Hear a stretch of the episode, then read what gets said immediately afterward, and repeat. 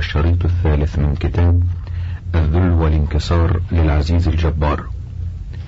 عنوان احذر أن يختلسك الشيطان.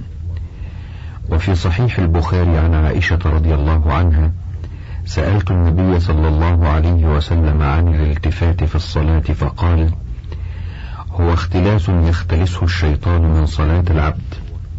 هامش حديث أخرجه البخاري كتاب الأذان وأبو داود في سننه كتاب الصلاة والنسائي كتاب السهو كلهم رواه عن أم المؤمنين عائشة رضي الله عنها. قال الشوكاني في كتابه نيل الأوطار والحكمة في التنفير عنه ما فيه من نقص الخشوع والإعراض عن الله سبحانه وتعالى وعدم التصميم على مخالفة وسوسة الشيطان. انتهى الهامش. وخرج الإمام أحمد رحمه الله تعالى وأبو داود رحمه الله تعالى والنسائي رحمه الله تعالى من حديث أبي ذر رضي الله عنه أن النبي صلى الله عليه وسلم قال لا يزال الله مقبلا على العبد في صلاته ما لم يلتفت فإذا التفت انصرف عنه. هامش أورده أبو داود رحمه الله وما بين القوسين ناقص في طبعة المكتبة القيمة لهذا الكتاب. الحديث أخرجه أبو داود بهذا اللفظ عن أبي ذر الغفاري كتاب الصلاة وكذا أخرجه أحمد بن حنبل في مسنده والنسائي كتاب السهو والدارمي كتاب الصلاة كلهم عن أبي ذر بلفظ لا يزال الله مقبلا على العبد في صلاته ما لم يلتفت فإذا صرف وجهه انصرف عنه. كما أورده المنذري في الترغيب والترهيب بلفظ أحمد وعزاه لأحمد وأبي داود والنسائي وابن خزيمة في صحيحه والحاكم وصححه. انتهى الهامش. وخرج الإمام أحمد والترمذي من حديث الحارث الأشعري عن النبي صلى الله عليه وسلم إن الله أمر يحيى بن زكريا بخمس كلمات أن يعمل بهن فذكر منها وأمركم بالصلاة فإن الله ينصب وجهه لوجه عبده ما لم يلتفت فإذا صليتم فلا تلتفتوا. هامش أخرجه الإمام أحمد بن حنبل في مسنده والترمذي كتاب الأمثال كلاهما عن الحارث الأشعري. قال الترمذي في سننه هذا حديث حسن صحيح غريب. وأورده المنذري في الترغيب والترهيب ثم قال رواه الترمذي. وقال حديث حسن صحيح. والنسائي بعضه وابن خزيمة وابن حبان في صحيحيهما والحاكم وقال صحيح على شرط البخاري ومسلم. قال الحافظ وليس للحارث في الكتب الستة سوى هذا. وأعتقد أن الحارث هذا الحارث ابن الحارث الأشعري روى له الترمذي في كتاب الأدب وروى له أحمد بن حنبل والله أعلم. انتهى الهامش. وفي المعنى أحاديث أخرى متعددة. وقال عطاء سمعت أبا هريرة يقول إذا صلى أحدكم فلا يلتفت فإنه يناجي ربه إن ربه أمامه وإن يناجيه فلا يلتفت. هامش أبو هريرة كان رضوان الله عليه عابدا زاهدا كثير الصلاة والذكر والاستغفار شديد المراقبة لله تعالى وهذا يتناقض مع استباحة الكذب على رسولنا الكريم كما يزعم من يوجه الذم لهذا الرجل الجليل كي ينفذ إلى إنكار السنة النبوية ككل. لقد عرف القوم أبا هريرة وعرفوا قدره وتقواه فقدموه ليصلي على عائشة رضي الله عنها. وفي رواية موثوق بها أنه صلى على أم سلمة رضي الله عنها. لم يكن للرجل قصر كما قال من لا خلاق له في عصرنا الحديث إنما كانت له دار والدار لا تدل على أي نوع من الرخاء أو الرفاهية.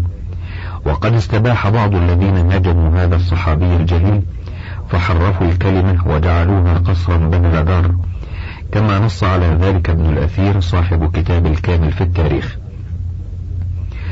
كان رضوان الله عليه مقلا من الدنيا يتصدق بما يصل إلى يده من مال.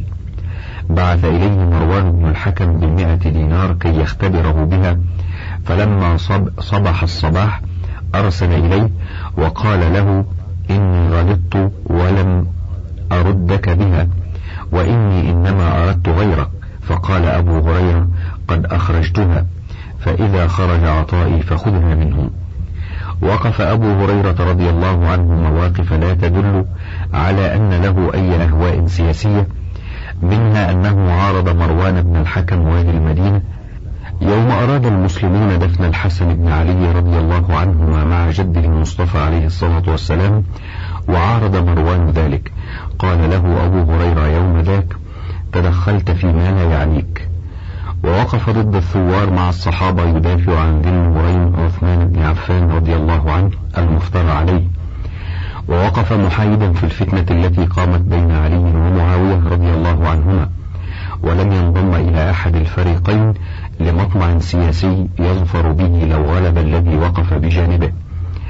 كان رضي الله عنه وأرضاه موضع ثقة من الصحابة والتابعين وتابعيهم وكانت أحاديثه محل عناية جميع الفقهاء وأئمة المجتهدين في مختلف الأمصار الإسلامية.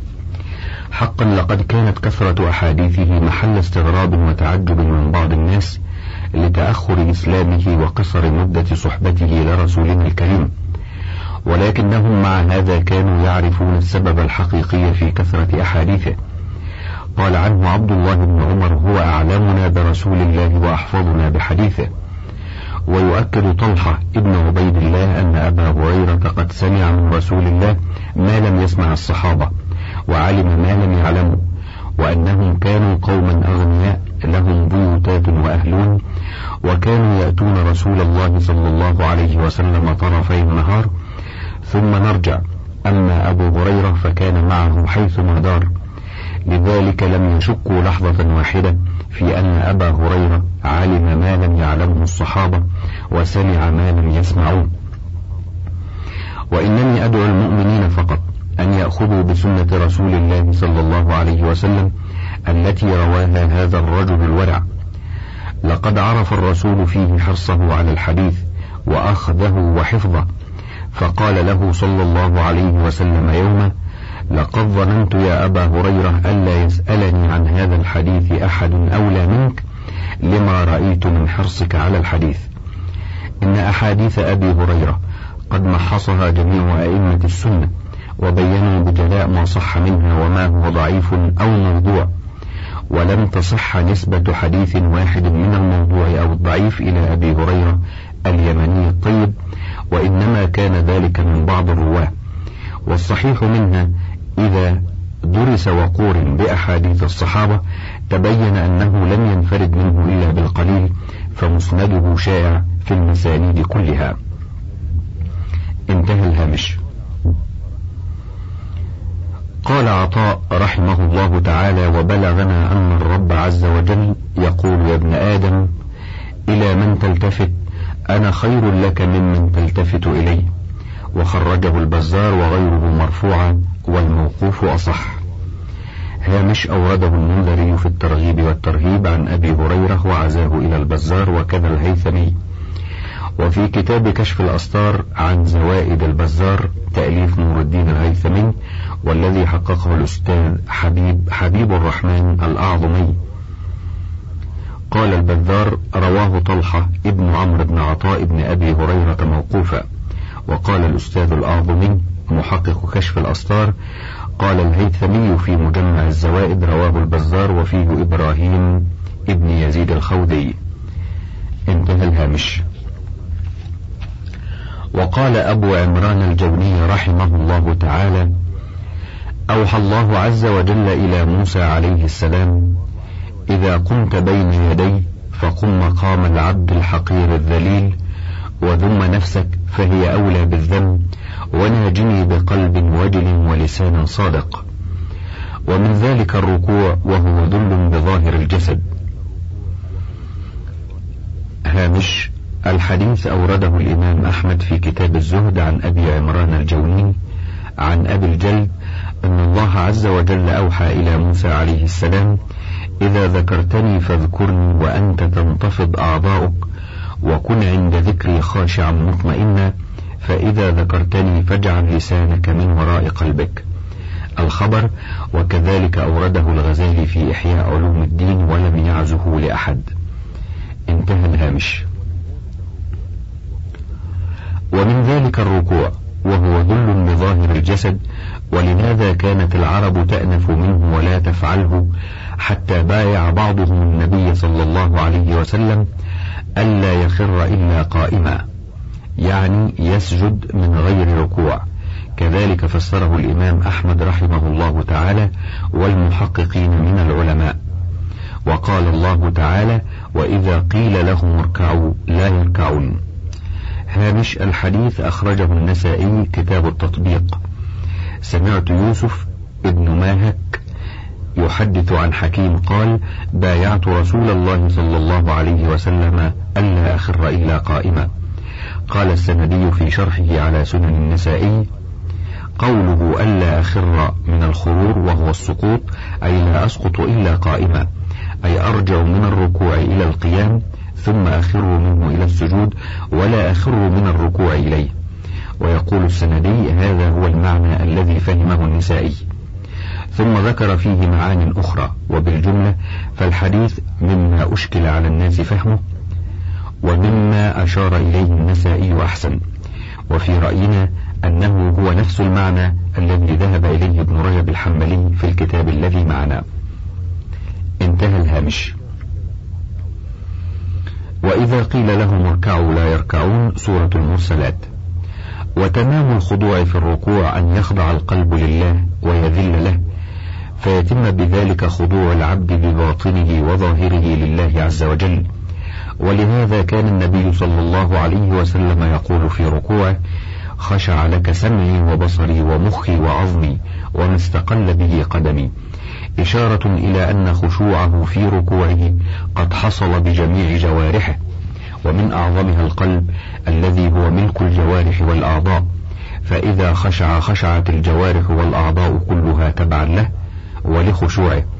ومن ذلك السجود وهو أعظم ما يظهر فيه ذل العبد لربه عز وجل حيث جعل العبد أشرف أعضائه وأعزها عليه وأعلاها حقيقة أوضع ما يمكنه فيضعه في التراب متعفرا ويتبع ذلك انكسار القلب وتواضعه وخشوعه لله عز وجل.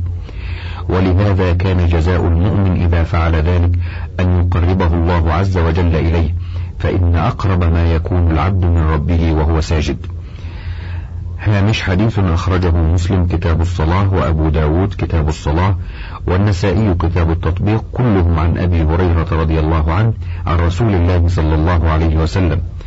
ورواه البزار عن ابن مسعود بلفظ وساقه ورواه ابن النجار عن عائشة والطبراني عن ابن مسعود بلفظ أقرب ما يكون العبد من الله إذا كان ساجدا.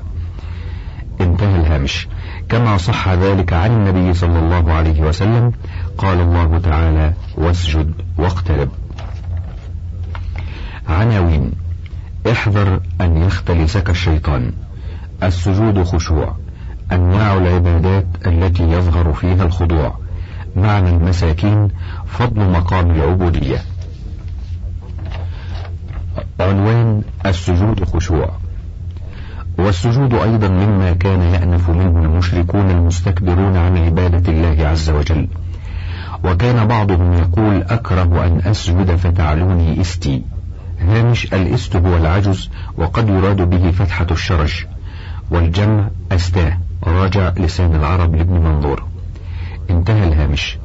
وبعضهم يأخذ كفا من حصى فيرفعه إلى جبهته ويكتفي بذلك عن السجود. وإبليس إنما طرده الله لما استكبر عن السجود لما أمره الله بالسجود له.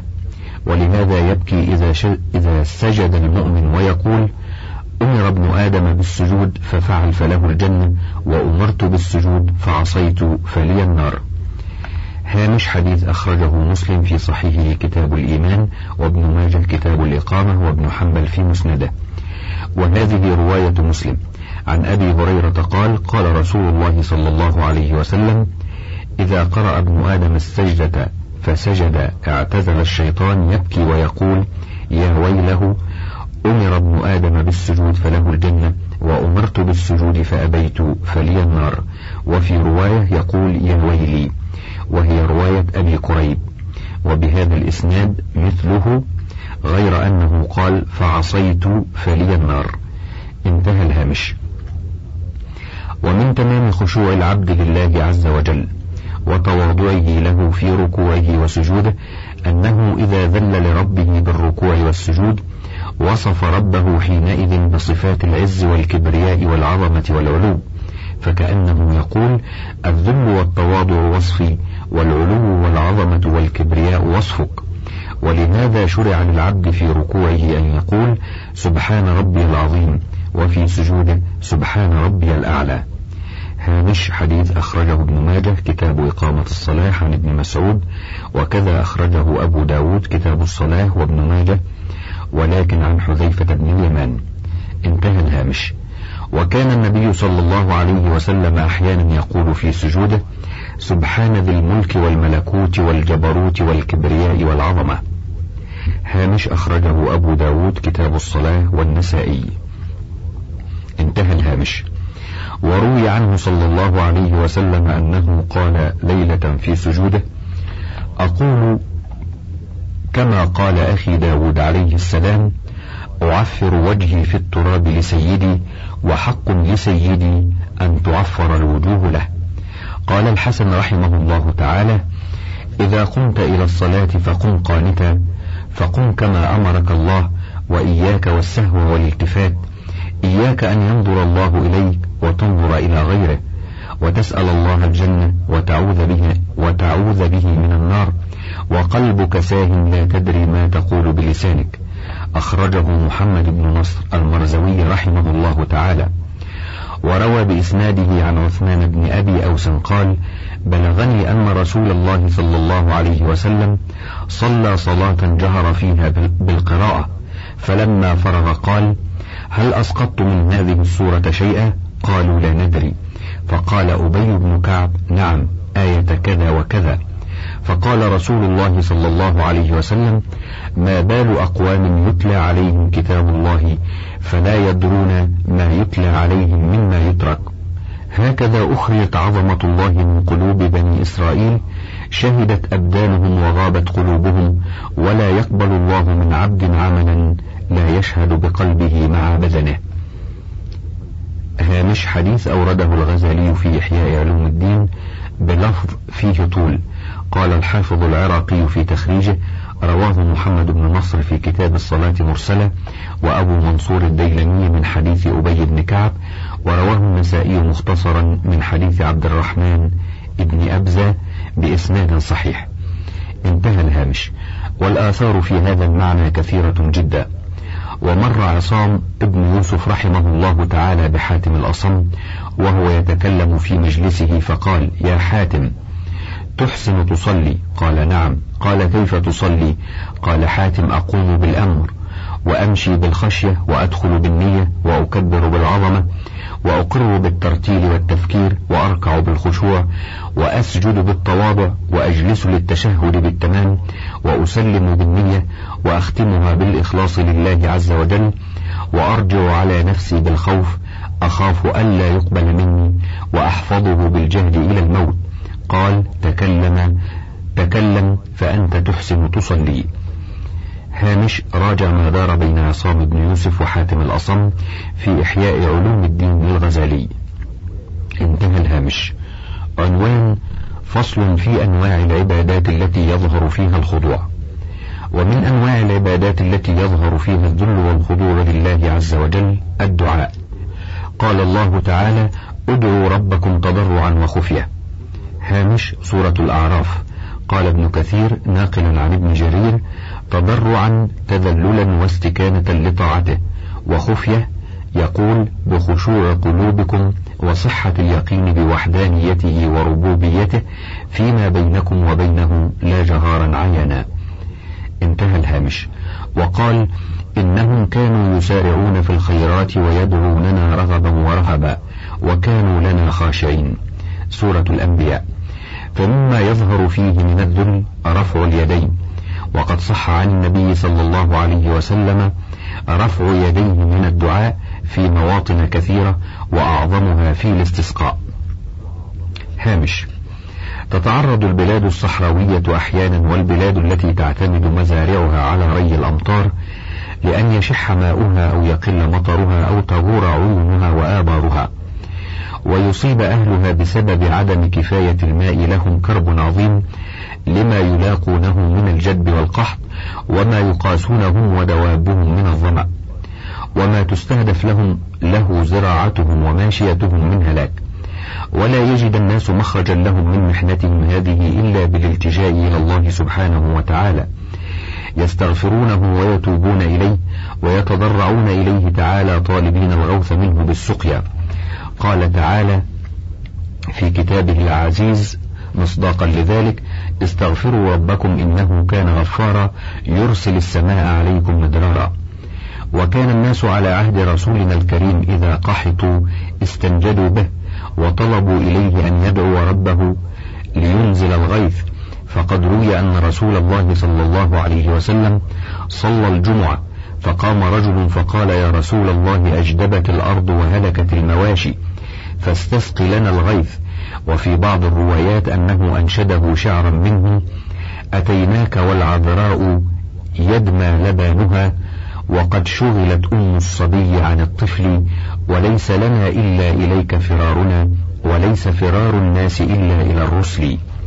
فبكى النبي صلى الله عليه وسلم حتى اخضلت لحيته الشريفة.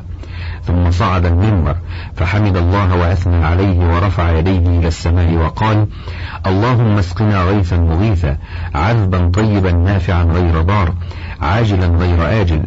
فما رد رسول الله صلى الله عليه وسلم يده الشريفة إلى صدره حتى أمطرت السماء. وجاء أهل البلد يصيحون الغرق الغرق يا رسول الله. فضحك رسولنا الكريم حتى بدت نواجزه وقال اللهم حوالينا ولا علينا. فاستجابت السماء بأمر الله تعالى. وصلاة الاستسقاء ركعتان كصلاة العيدين في الجهر والتكبير والقراءة. ويسن أن يقرأ الإمام سورة نوح وأن يأمرهم قبل الخروج لهذه الصلاة بالتوبة والصدقة. والكف عن المظالم ونبذ العداوات وصيام ثلاثة أيام. ثم يخرج بهم في اليوم الرابع صياما في خشوع وفي ثياب خلقة متذللين ومعهم الصبيان والشيوخ والعجائز والدواب ويبعدون الرد عن أمهاتهم حتى يعلو صياحهم وبكاؤهم فيكون ذلك أدعى لرحمة الله تعالى. فقد قال رسول الله صلى الله عليه وسلم لولا أطفال الرضع ومشايخ ركع وبهائم رفع لصب عليكم العذاب صبا وعند الشافعية يندب للإمام أن يتوجه إلى القبل في نحو ثلث الخطبة الثانية ويحول رداءه بأن يجعل يمنى الرداء يساره وأعلاه أسفله ويقلب الحاضرون أرضيتهم كذلك إلا النساء. ويكثر الدعاء والاستغفار ويدعو بدعاء رسول الله صلى الله عليه وسلم. اللهم سقيا رحمة لا سقيا عذاب ولا محق ولا بلاء ولا هدم. اللهم على الضراب أي التلال الصغيرة والآكام ومنابت الشجر وبطون الأودية. اللهم حوالينا ولا علينا اللهم اسقنا غيثا مغيثا. غدقا مجللا. سحا طبقا دائما. اللهم اسقنا الغيث ولا تجعلنا من القانتين. اللهم إن بالعباد والبلاد من الجهد والجوع والضنك ما لا نشكو إليك. اللهم أنبت لنا الزرع وأدر لنا وأدر لنا الضرع.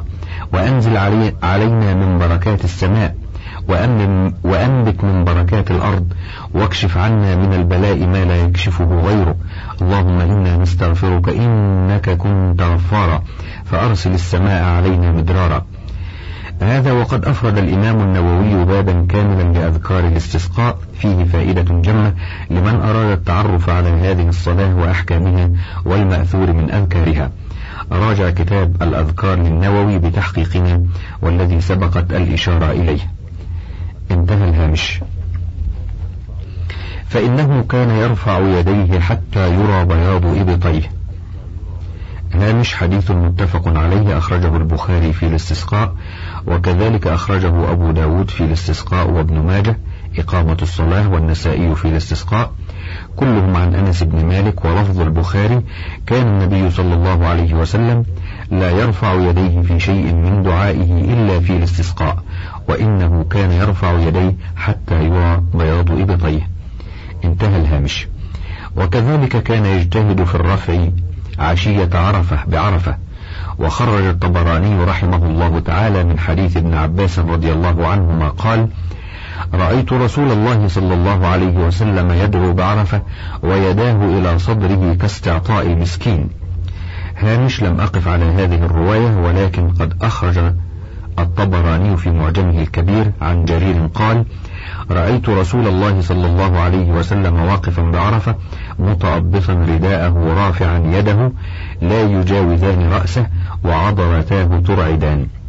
انتهى الهامش. وقد كان بعض الخائفين يجلس بالليل ساكنا مطرقا برأسه ويمد يديه كحال السائل. وهذا من أبلغ صفات الذل وإظهار المسكنة والإفتقار. هامش الإسلام يدعو للتقوى والخشوع في كل العبادات ولكنه في نفس الوقت يرفض أن نجلس بالليل لا نتحرك رؤوسنا في الأرض نمد أيدينا كحالة السائل ثم نصف ذلك بأنه أبلغ صفات الذل وإظهار المسكنة والافتقار. ومنه افتقار القلب في الدعاء وانكساره لله عز وجل واستشعاره شدة الفاقة إليه والحاجة إليه. وعلى قدر الحرقة والفاقة تكون إجابة الدعاء وأعتقد أن كلام ابن رجب هذا فيه نظر والله أعلم. انتهى الهامش. ومنه افتقار القلب في الدعاء وانكساره لله عز وجل واستشعاره شدة الفاقة إليه والحاجة لديه وعلى قدر الحرقة والفاقة تكون إجابة الدعاء. وفي المسند والترمذي عن النبي صلى الله عليه وسلم إن الله لا يستجيب دعاء من قلب غافل له هامش حديث أخرجه الترمذي كتاب الدعوات بهذا اللفظ عن أبي هريرة رضي الله عنه. قال الترمذي هذا حديث غريب. قال المنذري في الترغيب والترهيب. رواه الترمذي والحاكم وقال مستقيم الإسناد تفرد به صالح المري وهو أحد زهاد البصرة. قال الحافظ صالح المري لا شك في زهده لكن تركه أبو داود والنسائي وأخرجه أيضا الإمام أحمد عن عبد الله بن عمرو بلفظ إن الله لا يستجيب لعبد دعاه عن ظهر قلب غافل. قال المنذري رواه أحمد بإسناد حسن. انتهى الهامش. ومن ذلك إظهار الذل باللسان في نفس السؤال والدعاء والإلحاح فيه. قال الأوزاعي رحمه الله تعالى كان يقال أفضل الدعاء الإلحاح على الله والتضرع إليه. هامش الأوزاعي هو فقيه بلاد الشام عرف عنه التقوى والورع والدفاع عن الإسلام ضد من يتاجرون به ووقف أمام الظلم والظالمين لا يخشى في الله لومة لائم. انتهى الهامش. وفي الطبراني عن ابن عباس رضي الله عنهما أن النبي صلى الله عليه وسلم دعا يوم عرفة فقال اللهم إنك ترى مكاني وتسمع كلامي ولا يخفى عليك شيء من أمري. أنا البائس الفقير المستغيث المستجير الوجل المشفق المقر المعترف بذنبه أسألك مسألة المسكين وأبتهل إليك ابتهال المذنب الذليل وأدعوك دعاء الخائف الضرير. دعاء من خضعت لك رقبته وذل لك جسده ورغم لك أنفك وفاضت عيناه. اللهم لا تجعلني بدعائك رب شقيا وكن بي رؤوفا رحيما. يا خير المسؤولين ويا خير المعطين. هامش الابتهال هو التضرع. وقيل في قوله تعالى ثم نبتهل أي مخلص في الدعاء. رغم لك أنفه أي ذل وانقاد لأن يمس به التراب وأصله الرغام بفتح الراء وهو التراب. الحديث أخرجه الطبراني أبو القاسم سليمان بن أحمد الطبراني بتحقيق الأستاذ حمدي عبد المجيد السلفي. عن ابن عباس قال كان فيما دعا به رسول الله صلى الله عليه وسلم في حجة الوداع الحديث. مع اختلاف قليل في الألفاظ وتقديم وتأخير وأورده السيوطي في كتابه الجامع الصغير بشرح المناوي وعزاه, وعزاه إلى الطبراني عن ابن عباس ورمز له بالضعيف. قال المناوي قال ابن الجوزي حديث لا يصح وقال الحافظ العراقي سنده ضعيف وبين وبينه تلميذه الهيثمي فقال فيه يحيى بن صالح وقال العقيلي له مناكير وبقية رجاله رجال الصحيح انتهى الهامش. فصل في أنواع العبادات التي يظهر فيها الخضوع. وكان بعضهم يقول في دعائه بعزتك وذلي وبغناك وفقري. وكان طاووس رحمه الله تعالى. قال طاووس دخل علي بن الحسين رحمه الله تعالى ذات ليلة الحجرة فصلى فسمعته يقول في سجوده عبيدك بغنائك فقيرك بغنائك مسكينك بغنائك سألك بغنائك. قال طاووس فحفظتهن فما دعوت بهن من كرب إلا فرج عني. خرجه ابن أبي الدنيا.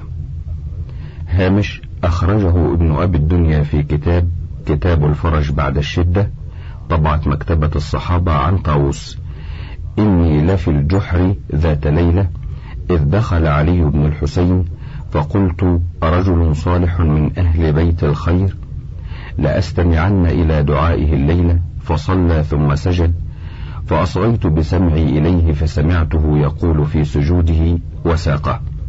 وأورده المبرد في الفاضل الفاضل لأبي العباس المبرد تحقيق عبد العزيز الميمني. انتهى الهامش. وروى ابن باكوي الصوفي رحمه الله تعالى بإسناد له أن بعض العباد حج ثمانين حجة على قدميه فبينما هو في الطواف وهو يقول يا حبيبي وإذا بهاتف أليس ترضى أن تكون مسكينا حتى تكون حبيبا؟ قال فغشي علي ثم بعد ذلك أقول مسكينك وأنا تائب عن قول حبيبي. فصل في معنى المساكين. خرج ابن ماجة من حديث أبي سعيد الخدري رضي الله عنه عن النبي صلى الله عليه وسلم أنه كان يقول في دعائه اللهم أحيني مسكينا وأمتني مسكينا واحشرني في زمرة المساكين. هامش سبق لنا تخريج هذا الحديث في نفس الكتاب ونضيف هنا. قال الأستاذ محمد فؤاد عبد الباقي محقق سنن ابن ماجه أبو عبد الله محمد بن يزيد القويزيني.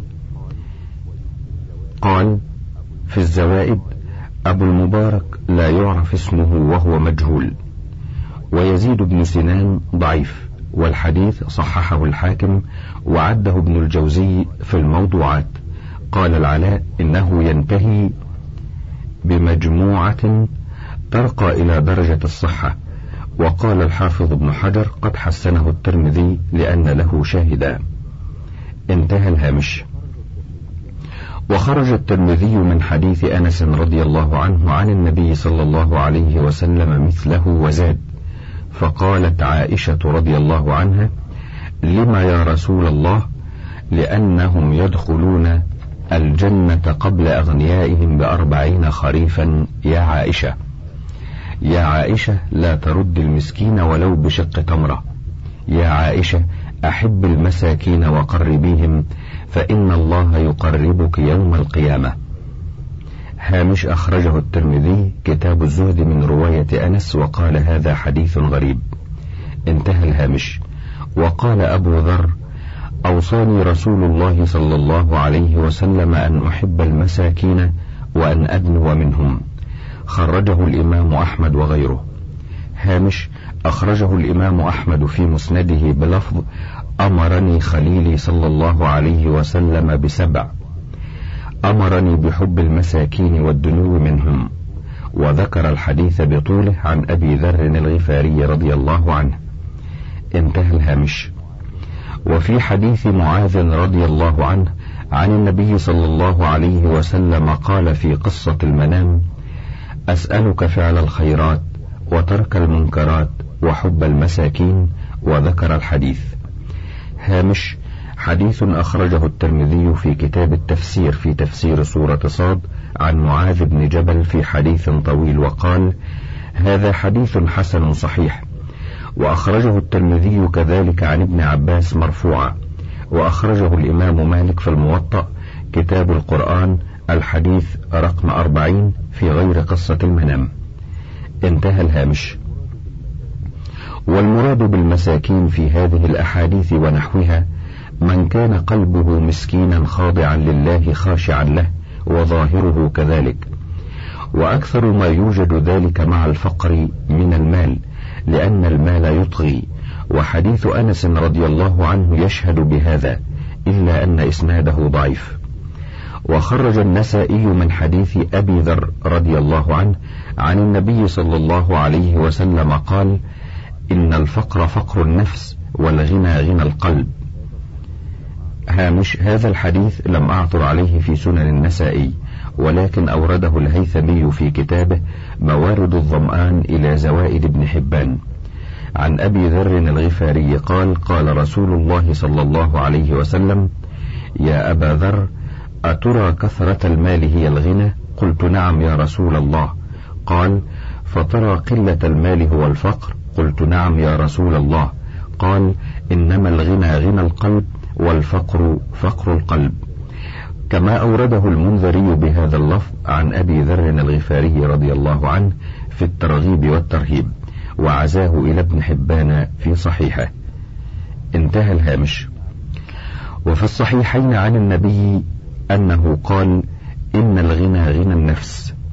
هامش حديث متفق عليه أخرجه البخاري كتاب الرقاق ومسلم كتاب الزكاة وكذا أخرجه ابن ماجه في سننه كتاب الزهد والإمام أحمد بن حنبل في مسنده كلهم عن أبي هريرة رضي الله عنه بلفظ ليس الغنى عن كثرة العرب ولكن الغنى غنى النفس. انتهى الهامش.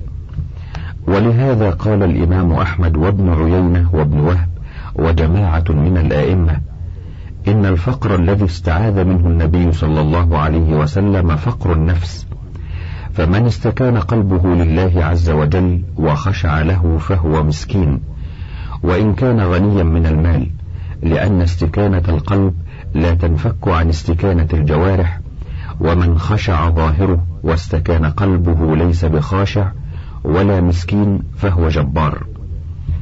وفي الحديث الذي خرجه النسائي وغيره أن النبي صلى الله عليه وسلم مر في طريق وفيه امرأة سوداء فقال لها رجل هاك الطريق. فقالت إن شاء أخذ يمنة وإن شاء أخذ يسرة. فقال رسول الله صلى الله عليه وسلم دعوها فإنها جبارة. فقالوا يا رسول الله إنها تعني أنها مسكينة. فقال ذاك في قلبها. هامش الحديث أورده علاء الدين بن حسام الدين الهندي في كتابه كنز العمال وعزاه لابن عدي عن أنس بن مالك وللشيرازي في كتاب الألقاب عن أبي هريرة. انتهى الهامش. وقال الحسن رحمه الله تعالى إن أقواما جعلوا التواضع في لباسهم والكبر في قلوبهم ولبسوا مدارع الصوف والله لا أحدهم أشد كبرا بمدرعته من صاحب السرير بسريره وصاحب المطرف بمطرفه. هامش المدراع أو المدارع جمع مدرعة وهو نوع من الثياب لا تكون إلا من الصوف. المطرف بضم الميم وكسرها هي أردية من خز مربعة لها أعلام. قال الفراء المطرف من الثياب ما جعل في طرفيه علمان. راجع تاج الطاووس للزبيدي مادة طرفا انتهى الهامش. والله لا أحدهم أشد كبرا بمدرعته من صاحب السرير بسريره وصاحب المطرف بمطرفه وقد صح عن النبي صلى الله عليه وسلم أنه أنكر أن لبس الثوب الحسن والنعل الحسن كبر وقال الكبر بطر الحق وغمط الناس. وهذا تصريح بأن حسن اللباس ليس بكبر. والكبر إنما هو في القلب. هامش الحديث أخرجه مسلم كتاب الإيمان والترمذي كتاب البر والصلة كلاهما عن عبد الله بن مسعود. قال الترمذي هذا حديث حسن صحيح غريب. بطر الحق وغمط الناس وهذا تصريح بأن حسن اللباس ليس بكبر. والكبر ما بين القوسين المعقوفين ناقص من طبعة المكتبة القيمة وفي رأينا الكلام لا يستقيم بدونه.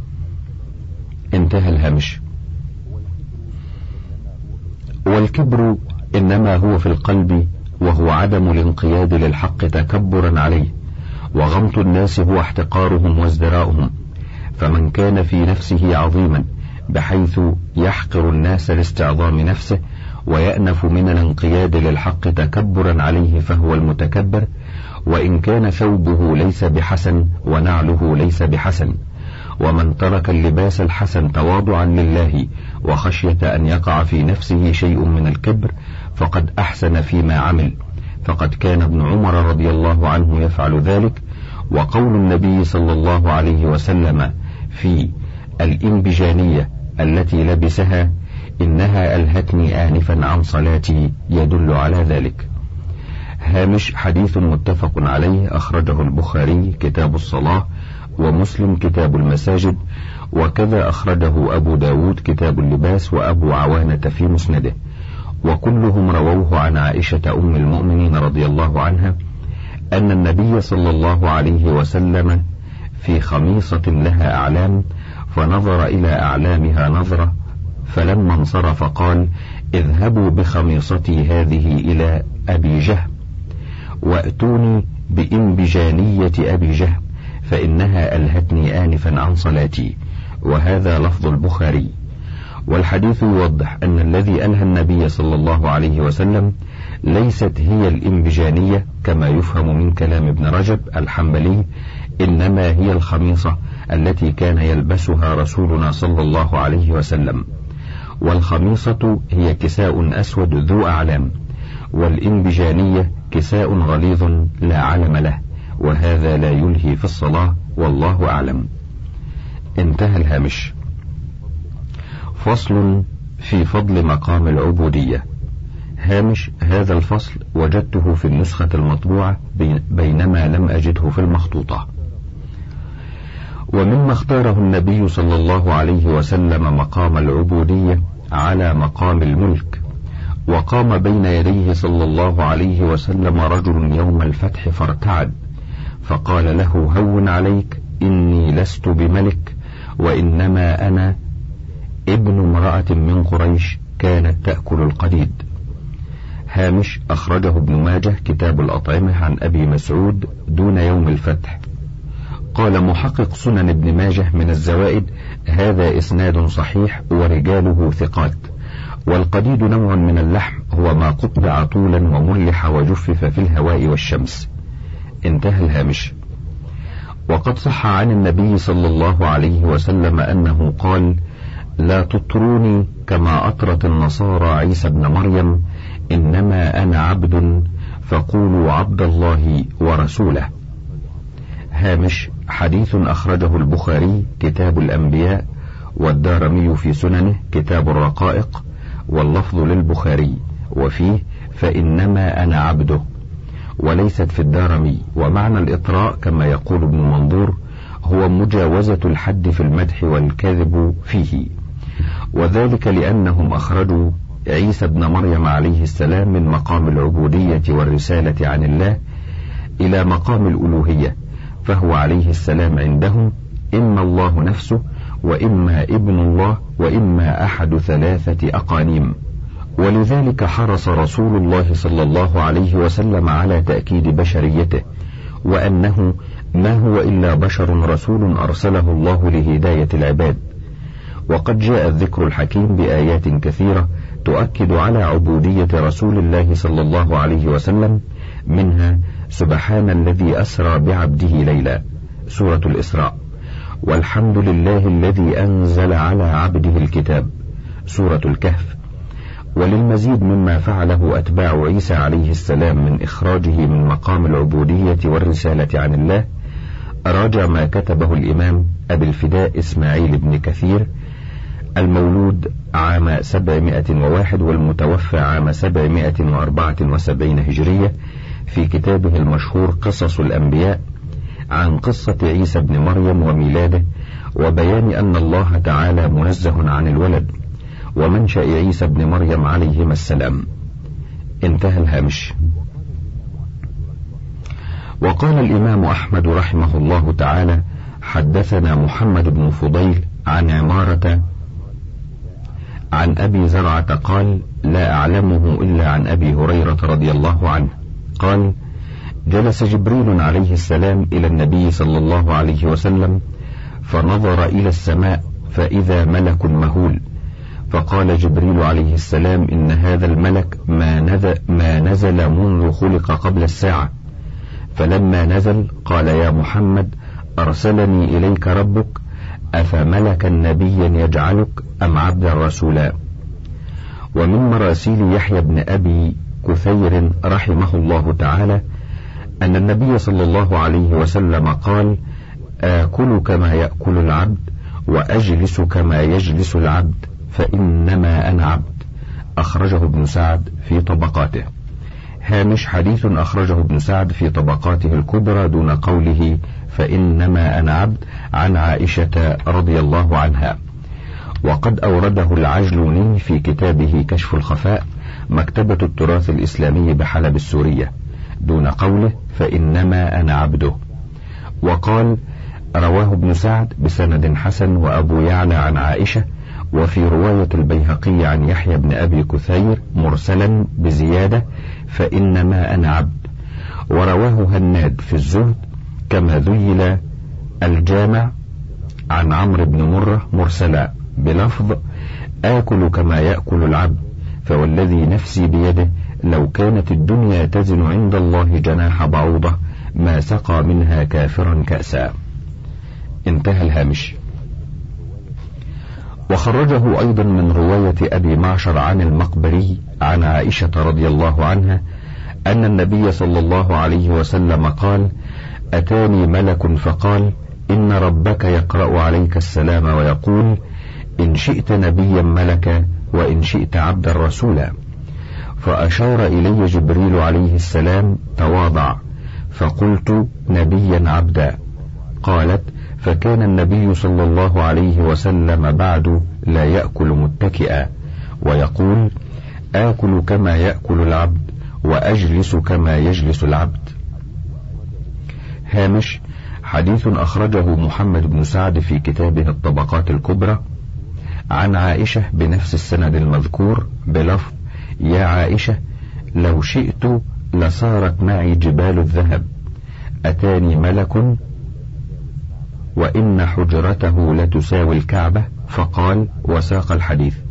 كما أورده العجلوني في كشف الخفاء مقتصرا على آكل ما يأكل العبد وأجلس كما يجلس العبد. وقال رواه ابن سعد بسند حسن وأبو يعلى عن عائشة رضي الله عنها وأرضاها. انتهى الهامش. ومن مراسيل الزهري رحمه الله تعالى قال بلغنا أنه أتى النبي صلى الله عليه وسلم ملك لم يأته قبلها ومعه جبريل عليه السلام فقال الملك وجبريل عليه السلام صامت إن ربك يخبرك أن تكون ملكا أو نبيا عبدا. فنظر النبي صلى الله عليه وسلم إلى جبريل عليه السلام كالمستشير فأشار إليه أن تواضع. فقال رسول الله صلى الله عليه وسلم نبيا عبدا. قال الزهري فزعموا أن النبي صلى الله عليه وسلم لم يأكل متكئا منذ قالها حتى فارق الدنيا. وفي المسند أو في كتاب الترمذي عن أبي أمامة رضي الله عنه عن النبي صلى الله عليه وسلم قال عرض علي ربك عز وجل أن يجعل لي بطحاء مكة ذهبا. فقلت لا يا ربي ولكن أشبع يوما وأجوع يوما. وقال ثلاثا نحو هذا فإذا جعت تضرعت إليك وإذا شبعت شكرتك. هامش البطحاء مكان متسع يمر به السيل فيترك فيه الرمل والحصى الصغار والجمع أباطح.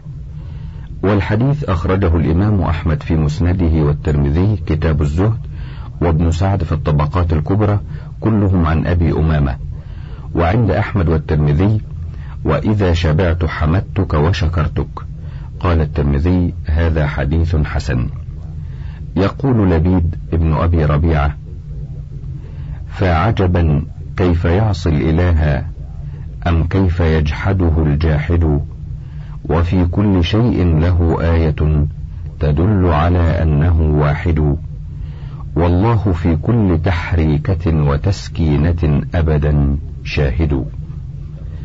ويقول الإمام علي كرم الله وجهه وكم لله من لطف خفي يدق خفاه عن فهم الزكي. وكم يسر أتى من بعد عسر ففرج كربة القلب الشجي وكم أمر تساء به صباحا وتأتيك المسرة بالعشي. إذا ضاقت بك الأحوال يوما فثق بالواحد الفرد العلي. توسل بالنبي فكل خطب يهون إذا توسل بالنبي. ويقول عمارة اليمني يا رب هيئ لنا من أمرنا رشدا واجعل معونتك الحسنى لنا مددا. ولا تكلنا إلى تدبير أنفسنا فالنفس تعجز عن إصلاح ما فسدا. أنت الكريم وقد جهزت من أملي إلى أياديك وجها سائلا ويدا. وللرجاء ثواب أنت تعلمه. فاجعل ثوابي دوام الستر لي أبدا. ويقول أبو نواس وليس على الله بمستنكر أن يجمع العالم في واحد. يا رب إن عظمت ذنوبي كثرة فلقد علمت بأن عفوك أعظم. إن كان لا يرجوك إلا محسن فمن ذا الذي يدعو ويرجو المجرم؟ ويقول الشريف الرضي لا تخش من غائلة فوضت إلى الإله القادر العالم ونم إذا شئت فإن الذي يرعاك فيها ليس بالنائم. كم ذا وقى الله بألطافه شر غشوم مجمع عازم وكم أزال الله من ظالم وأنصف القاعد من قائم. ويقول ابن حميديس الصقلي أيا رب عفوا عن ظلوم لنفسه رجاك وإن كان العفاف به أولى سألتك يا مولى الموالي ضراعة وقد يضرع العبد الذليل إلى المولى لتصلح لي قلبا وتغفر ذلة وتقبل لي توبا وتسمع لي فعلا ولا عجبا فيما تمنيت فإنني طويل الأمان عند من يحسن الطول. عنوان وقال العارفون إنما تصح العبودية لمن أفنى مراداته وقام بمراده وقام بمراد سيده يكون اسمه ما سمي به ونعته ما حلي به وإذا دعا باسمه أجاب عن العبودية. فلا اسم ولا رسم ولا يجيب إلا لمن يدعوه بعبودية سيده.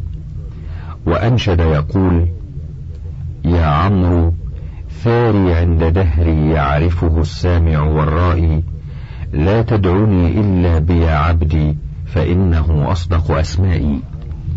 وأنشد الآخر ما لي وللفقر إلي عاجز مثلي لا يملك إغنائي وإنما يحسن فقري إلى مالك إسعادي وإشقائي.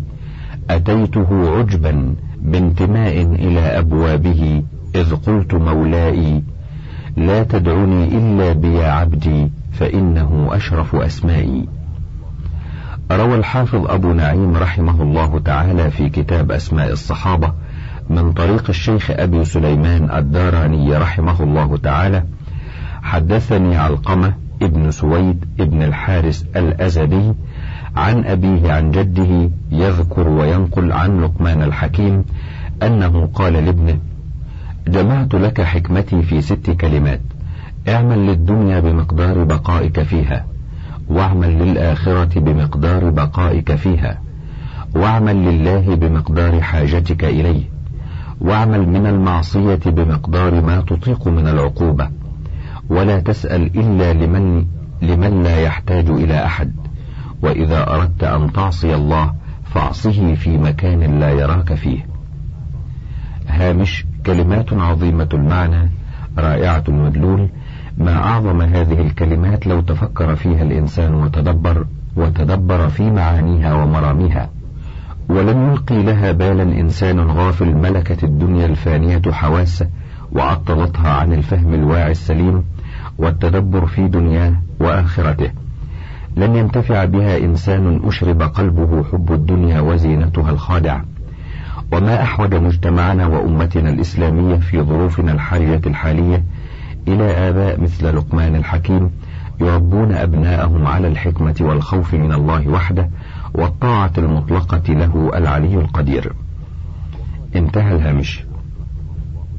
وقال إبراهيم الخواص رحمه الله تعالى دواء القلوب خمسة أشياء قراءة القرآن بالتدبر وخلاء الباطن وقيام الليل والتضرع عند السحر ومجالسة الصالحين وقال إبراهيم بن أدهم رحمه الله تعالى في موعظته حين سألوه عن قوله تعالى ادعوني أستجب لكم وإنا ندعوه فلم يستجب لنا فقال لهم عرفتم الله فلم تطيعوه وقرأتم القرآن فلم تعملوا به وعرفتم الشيطان فوافق فوافقتموه وادعيتم حب رسول الله صلى الله عليه وسلم وتركتم سنته وادعيتم حب الجنة ولم تعملوا لها وادعيتم خوف النار ولم تنتهوا عن الذنوب وقلتم إن الموت حق ولم تستعدوا له واشتغلتم بعيوب غيركم ولم تنظروا إلى عيوبكم. وتأكلون رزق الله ولا تشكرون وتدفنون أموال أمواتكم ولا تعتبرون. فنسأل الله تعالى أن يوفقنا لما يرضيه عنا برحمته ويختم لنا بخير آمين. إنه أرحم الراحمين رب العالمين. وصلى الله تعالى على خاتم النبيين سيدنا محمد وآله وصحبه أجمعين. وحسبي الله عليه توكلت ونعم الوكيل. هامش الحديث أورده الحافظ أبو نعيم الأصبهاني في كتابه حلية الأولياء وطبقات الأصفياء طبع دار الفكر للطباعة والنشر من قول إبراهيم الخواص وفيه خلاء البطن وهو الجوع يورث صفاء القلب وإيقاد القريحة وإنفاذ البصيرة ورقة القلب وصفاؤه الذي به تتهيأ تتهيأ لإدراك لذة المثابرة والتأثر بالذكر. وفي بعض النسخ خلاء الباطن بدلا من خلاء البطن وكلاهما صحيح فخلاء البطن هو الجوع. وخلاء الباطن يكون أيضا من الحقد والحسد والحرص على الدنيا الفانية وذلك يجعل القلب حيا متيقظا لتقبل العلم والانفعال به. وفي الحسد أقوال كثيرة نذكر منها ما قاله علي بن عرقلة الكلبي وذر الحسود ولو صفى لك مرة أبعده عن رؤياك لا يستجلبي بكى لي حاسدي ميتا وأدري بضحك فؤاده بين الضلوع وأكذب وأكذب ما يكون الحزن يوما إذا كان البكاء بلا دموع. ويقول ابن المعتز اصبر على كيد الحسود فإن صبرك قاتله فالنار تأكل بعضها إذا لم تجد ما تأكله. ويقول أبو الأسود الدؤلي حسد الفتى إذا لم ينالوا سعيه فالقوم أعداء له وخصوم. كضرائر الحسناء قلن لوجهها حسدا وبغضا إنه لدميم. وكذاك من عظمت عليه نعمة حساده سيف عليه ضروم وترى اللبيب محسدا لم يجترم شتم الرجال وعرضه مشتوم. وإبراهيم بن أدهم صوفي جليل نشأ في مدينة بلخ في بيت عز وثراء ولكنه انصرف إلى الزهد والتصوف. بعد فترة دراسة وتأمل في بغداد ووهب ثروة أبيه لغيره كما اشترك في حملات الجهاد الإسلامي ضد الروم وتوفي في إحداها حوالي عام 166 هجرية. إلى هنا ينتهي تحقيقنا لكتاب الخشوع في الصلاة لابن رجب الحنبلي والحمد لله أولا وأخيرا. انتهى كتاب الذل والانكسار للعزيز الجبار من مؤلفات ابن رجب الحنبلي تحقيق ودراسة يسري عبد الغني البشري نشر مكتبة القرآن بالقاهرة ووكيلها مكتبة الساعي بالرياض قرأ الكتاب عليكم نبو الملاح مع تحياتنا لكم.